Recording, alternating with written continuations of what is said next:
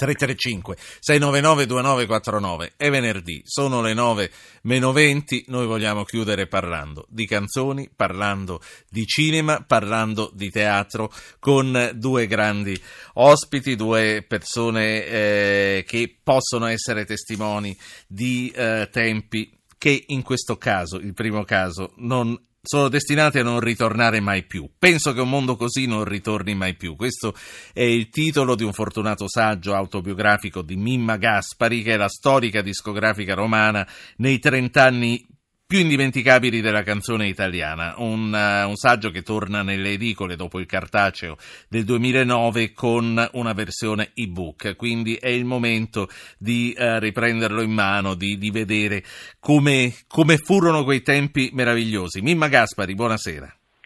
Buonasera Ruggero. Tempi hai, meravigliosi. Hai fatto il lavoro più bello del mondo negli anni migliori, producevate canzoni, vendevate sogni devo dire che eh, eh non, quando il, ho scritto il titolo del mio libro, penso che Buono così non ritorni mai più, è, è stato proprio quello. Eh, vogliamo ricordare ai più giovani che questa è una citazione così, no? Eh, sì, perché è volare questo di Domenico eh, certo, Modugno. Ma io ho scritto mondo invece che sogno. Certo. Ho chiesto il permesso all'autore di volare, naturalmente, di cambiarlo, perché era un, un mondo. Io l'ho capito anni dopo quanto è stato fascinoso e irripetibile ma devo dire che eh, è stato così perché il gruppo di persone che avevo intorno, soprattutto l'amministratore delegato che era Ennio Melis, anzi leggete un sì. libro di ricordi che sua moglie ha, ha scritto eh, postumo, diciamo, trovando tra i suoi appunti e, e lui è stata l'anima di questa eh, grande casa discografica e ha eh, come dire, creato un clima, la chiamavano un po' l'Olivetti della canzone, ha creato un clima colto, aperto, pieno di talenti che si incrociavano, si incontravano. I nostri arrangiatori iniziali erano Morricone e Bagalov, eh, Luis Enriquez Bagalov, due premi certo. Oscar, che con molta umiltà hanno fatto delle canzoni, hanno arrangiato e portato al successo delle canzoni straordinarie. Facciamo qualche titolo, Mim. Beh, eh, insomma, le canzoni di Morandi, eh, ti posso dire anche, non so, In ginocchio da te, le, le grandi canzoni, Morandi ha venduto 4 milioni di dischi con tre titoli. Senti, come nascevano i brani che ancora oggi cantavano? Come nascevano queste canzoni? Sui Monti di Pietra può nascere un può fiore. Nascere un fiore. come nascevano? Allora, ma nascevano perché, ehm, al contrario di oggi, dove ci sono delle produzioni isolate, ci sono anche artisti interessanti, io non dico che la canzone sia morta, perché la canzone non muore mai, però c'era un insieme di, di, persone che interagiva. Allora c'era un produttore musicale, prima di tutto l'autore. L'autore era molto coccolato all'RCA. Io, per esempio, li coccolavo molto perché, non so, Claudio Mattone, che è l'autore di Ancora, faccio per dire, era, è uno che ha scritto eh, il Corno Zingaro piuttosto che... E io mi, per esempio mi ricordo che ho sentito il Corno Zingaro in una saletta che Claudio mi chiamò e mi disse senti questa canzone. E io gli dissi questa può vincere Sanremo tranquillamente. E si parlava di Nada e io gli dissi se tu la fai cantare a Nada io le faccio un vestito che bianco che vincerà Sanremo. Guarda, è successo. Eh? Cioè, Quindi si, co- si coccolavano così, ma tutto questo oggi è sparito. Nell'epoca del talent eh, tutto questo no, si allora, è perso. Il, talent, il problema vero dei talent, che possono anche, il talent, io non sono contraria ai talent, possono aiutare, ma il talent, anche quello che vince, quanti talent sono rimasti dopo migliaia di, di concorsi, di persone, di provini, eccetera? Quanti ne sono rimasti? Basta un Sanremo a fare 20 talent, un Sanremo di allora dico, eh? certo. perché le canzoni de, di allora, come Ma... Sinfonia di Donaggio, io ancora me la ricordo. Tornando, so. tornando, appunto alle canzoni di allora, perché tu sei testimone di quei tempi, la canzone è destinata a rimanere storica, come, come Sinfonia che hai appena citato, come Il cielo in una stanza, sì, beh, come, perché... come volare, la canzone è destinata a rimanere storica, la riconosci subito o ti sorprende mentre cresce? Tutte e due, nel senso che riconosci, una... noi siamo stati abituati eh, proprio da Ennio Melis a, a, a sentire continuamente canzoni. Lui diceva la canzone deve avere un valore iterativo, che è una frase geniale se ci pensi, cioè devi avere voglia di risentirla. Ed è vero, io Viva l'Italia di De Gregori ho sempre voglia di risentirla anche la storia siamo noi, non so, ci sono delle canzoni di Cocciante, di eh, Quando finisce un amore di Cocciante, è una bellissima canzone, nascevano, nascevano come i grappoli d'uva, hai capito? Continuamente, noi avevamo tutti i più grandi cantanti, cantautori, questa è stata sì. poi un'idea di Melis, dei cantautori, eh, di, di tirare su dei testi letterari e poi sono andati un po' in crisi invece i veri cantanti in quel momento, perché dopo il 68 ci volevano dei testi per avere sì. successo, non bastava cantare. Io Capisci? No, no, capisco. Io vorrei che gli ascoltatori portassero anche dei loro ricordi, portassero delle loro esperienze. Magari c'è anche qualche artista che ci sta ascoltando e che anche lui può portare delle, delle esperienze e dei sogni che eh, destinati a non ritornare mai più. Allora, chi magari non è mai intervenuto, non sa bene come funziona, 335 699 2949, mandato un messaggio, Francesca vi richiama, vi manda in onda, parliamo insieme. Eh, citando queste cose qui, le canzoni canzoni iterative, le canzoni che tu hai voglia di riascoltare subito. Ma hai citato canzoni colte, ma hai citato poesie, ma questo funziona anche con i trottolini amorosi, con Sarà perché ti amo. Ehm... Allora, allora, ascolta, eh, ci sono delle allora, le canzoni si dividono poi in realtà in una categoria sola, che sono le canzoni che hanno eh, diciamo che entrano nel cuore delle persone con un'emozione, con un ricordo, eccetera. Poi ci sono anche delle canzoni che hanno tutte e due, cioè, ma, ma, dove vanno i marinai? Voglio dire, è una canzone colta e nello stesso tempo è una canzone molto popolare, che Lucio Dalla, che è stato un grande dell'RCA, tu devi sapere che Lucio Dalla per dieci anni ha lottato per il successo, cioè l'RCA con lui soprattutto. Lui era un genio, hai capito? Ma non era capito. All'inizio era molto difficile, c'erano le canzoni dei cantanti belli che appunto cantavano delle canzoni facili e imporre uno come Lucio Dalla che cominciava con canzoni come Puff Boom non era facilissimo. Poi anche Lucio ha capito, e Melis sì. con lui eh, l'ha aiutato in tutti i Adesso modi. è facile eh, parlare di quelli che abbiamo spinto perché poi sono no. venuti e hanno avuto successo, ma se c'è un difetto di valutazione che non ti perdonerai mai?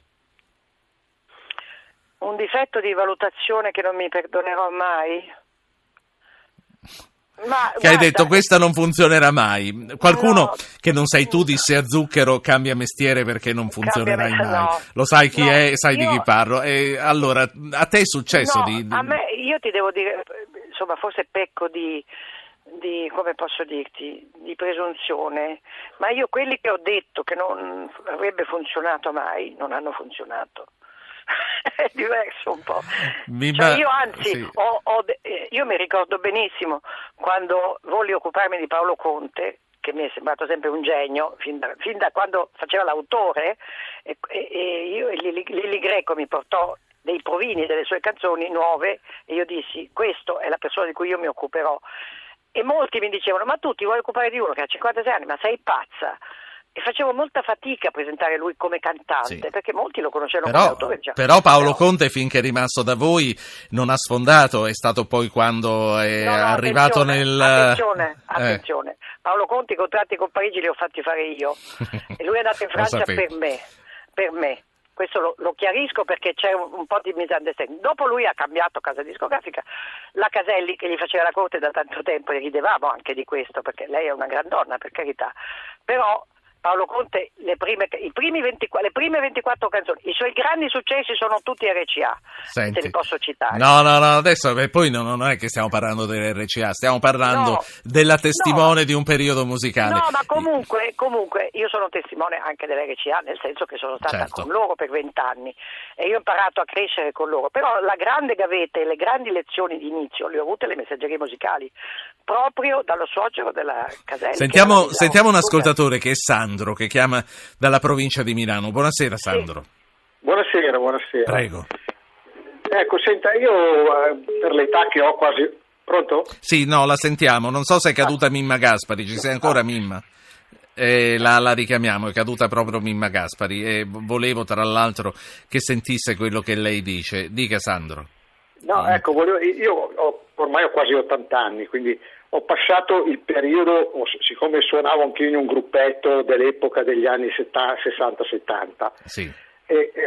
ecco mi domando, vorrei chiedere proprio agli esperti, perché le canzoni di oggi io non riesco più a memorizzarle e, e, e la, la, voglia di, di, risentirle, come diceva la signora, come diceva sì. prima la signora. Io, quelle di una volta, quelle che, che facevamo noi, eh, l'equipe 84, Morandi e tutti quelli lì, erano canzoni lei, che... Lei, lei nel suo gruppetto che cosa suonava? Io suonavo il sassofono. E che repertorio facevate?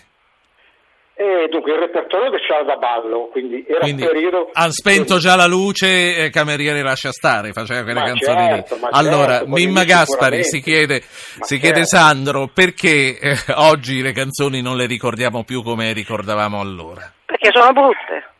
eh, ah, ecco. non è vero, sono belle anche oggi. No, no, attenzione, attenzione. Ci sono delle canzoni che per entrare nel, oggi si dice nell'immaginario collettivo tutte queste parole qui, ma il vecchio Sugar, che è stato un grande, il suocero della Caselli, diceva in realtà le canzoni si dividono in due categorie, quelle brutte e quelle belle. Io sono un po' di questo parere, cioè se ci sono delle canzoni che magari uno ha voglia così di ascoltare il testo, che gli piace, eccetera, non le ricanterebbe mai.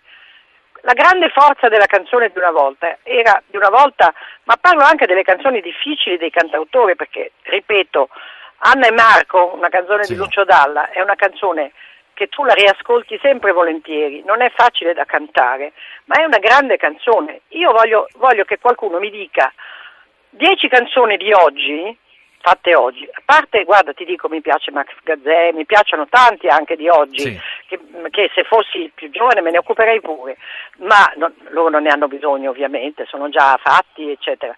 Però non hanno... Eh, non hanno avuto quello che abbiamo dato noi in gruppo, mica io da sola, eh, Melis, tutti certo. i produttori, Senti, tutti gli arrangiatori, ho eccetera. Capito, ti interrompo, ti interrompo perché ho ancora molte cose da dirti e pochissimo certo. tempo per farlo. Poi c'è Piero da Pescara. Piero, buonasera. Sì. Piero. Buonasera, buonasera. Sì, prego. Buonasera, buonasera, mi sente? Sì. Sì, eh, io più o meno credo di avere la sua età, sono degli anni 60, quindi noi l'epoca dei cantautori l'abbiamo vissuta un po' sì. pieno. Quindi piace, a me piacevano tutti, piaceva anche la musica rock internazionale. Ora vedo in uh, mia figlia che ha 15 anni, che è una grande esperta di musica, le piace la musica rock internazionale, ma non ha la minima passione per uh, le, canzio- le canzoni italiane. Allora volevo chiedere alla sua ospite, è un problema solo delle canzoni o è un problema della società? Cioè noi quindicenni di allora avevamo un sentimento diverso. No, e soprattutto conoscevamo meno le, le, robe che venivano da un mondo che non era globalizzato. Lei comunque se è un giovane degli anni 60 è parecchio più giovane di me. La saluto, grazie. Eh, sei, sei nato negli anni 60, no? Sei un giovane degli anni 60. Mimma Gaspari, perché eh, oggi siamo meno interessati alla produzione italiana? Anche perché nel mondo globale, quando una canzone esce in qualsiasi angolo del pianeta, è già nostra. All'epoca dovevi andare a prendere i dischi a Londra, portarli a Roma e tradurli. Allora, intanto io ti parlo di un'epoca, parliamo degli anni 70 per esempio, dove c'erano anche persone che sceglievano molto bene le canzoni americane, inglesi, eccetera, che erano Arbore, che erano Giaccio, facevano per voi giovani queste trasmissioni di, di grande... Però, attenzione, io personalmente, e Melis, questo signore dell'RCA, che tutti conoscevano nel mondo della musica, ehm, avevamo una passione comune che è la canzone italiana, cioè comb- io ho combattuto delle battaglie che ti fanno ridere se ci pensi oggi, per piazzare, come si diceva una volta, le canzoni italiane in radio piuttosto che in televisione, piuttosto che finché la televisione si è accorta che certi cantanti molto forti potevano diventare dei personaggi televisivi e questo ci ha aiutato. Prendi sì. il caso di Gabriella Ferri, con cui io ho fatto otto, otto sabati sera e che ha lanciato, noi abbiamo venduto un sacco di canzoni, però era un fenomeno certo. particolare, ma ci sono stati dei, dei, personaggi che hanno avuto, non so, Renato Zero, con la sua eccetera, è riuscito a imporsi in televisione dopo delle lotte selvagge che non ti sto a raccontare, no, ma anche, è riuscito a vendere perché... Anche perché il resto ce lo leggiamo nel tuo libro, Mimma Gaspari. Allora, voglio ricordare che questo libro, che è molto bello, che ogni tanto io mi è vado a sfogliare, adesso è uscito su ebook, eh, si intitola Penso che un mondo così non ritorni mai più ed è l'autobiografia professionale di Mimma Gaspari, che saluto, che ringrazio. Buona serata. Ti volevo dire un'ultima cosa. Dilla. Eh, avrò una terza vita, voglio fare dei, delle, ho dei progetti fantastici con Vania Traxler che è una grande amica ed e, è una persona che allora, ha lavorato nel cinema. Quando, quando, sarà ora informeremo i nostri ascoltatori. Grazie a Mimma Gaspari. Grazie a te, grazie a te Ruggero.